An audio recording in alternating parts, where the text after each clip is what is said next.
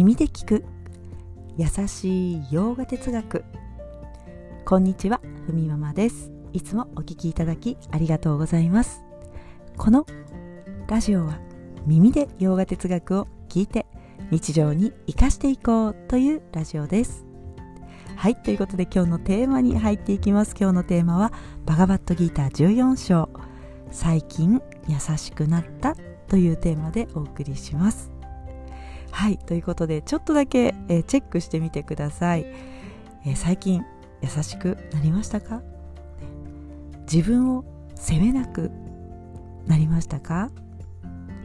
なんとなく怒る機会が減ったなとか感じませんか？苛立ちの機会とかも少なくなったなとか。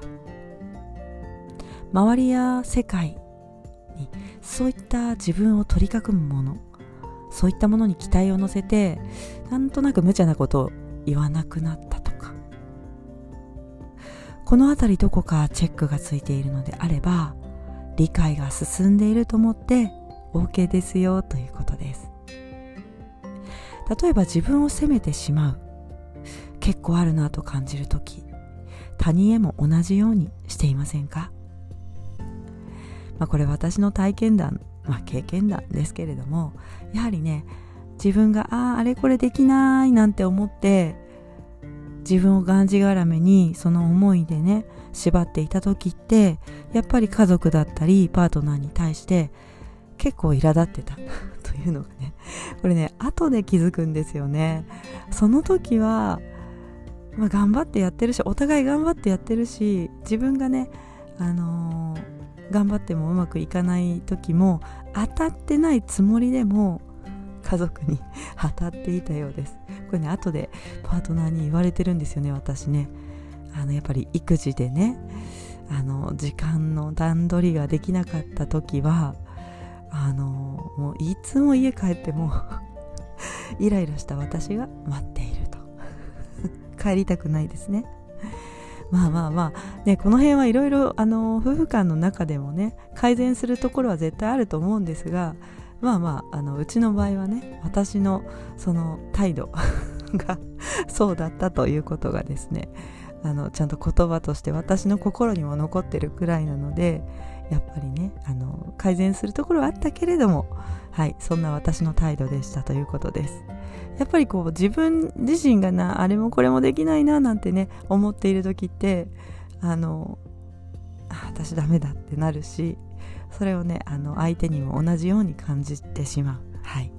よくありましたね、うん、相手にもあれやってほしいなこれやってほしいななんでやってくれないんだろうなってね。はい思いました。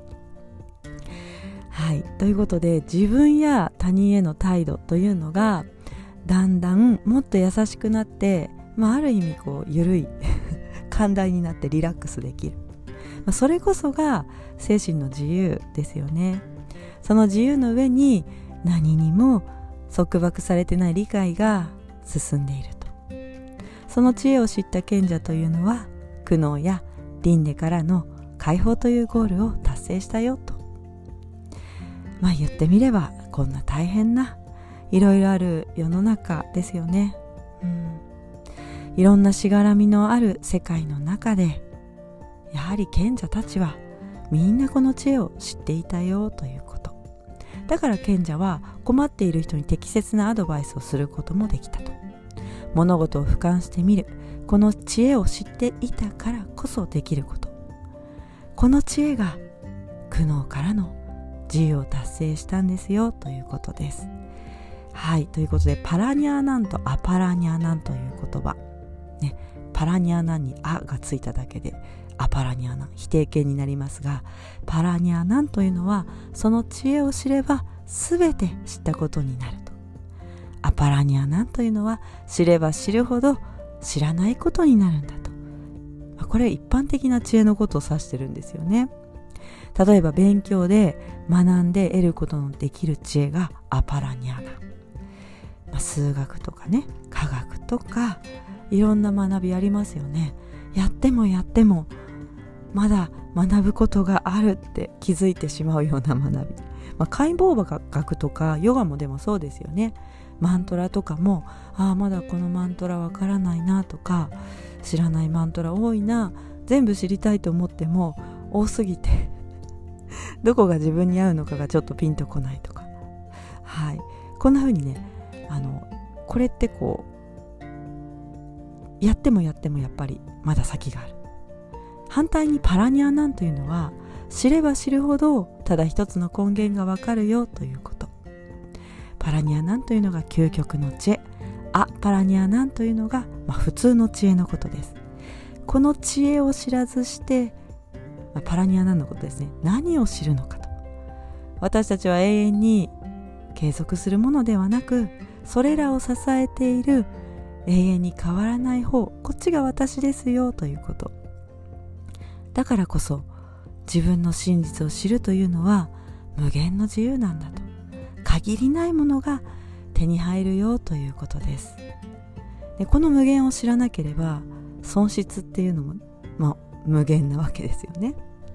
だから人間として生きていたら知っておいた方がいいよねということをバガバットギーターは私たちに繰り返し伝えているわけです。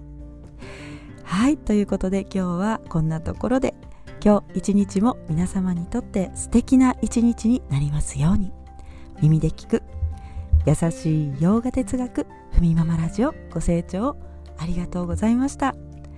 ナマステ。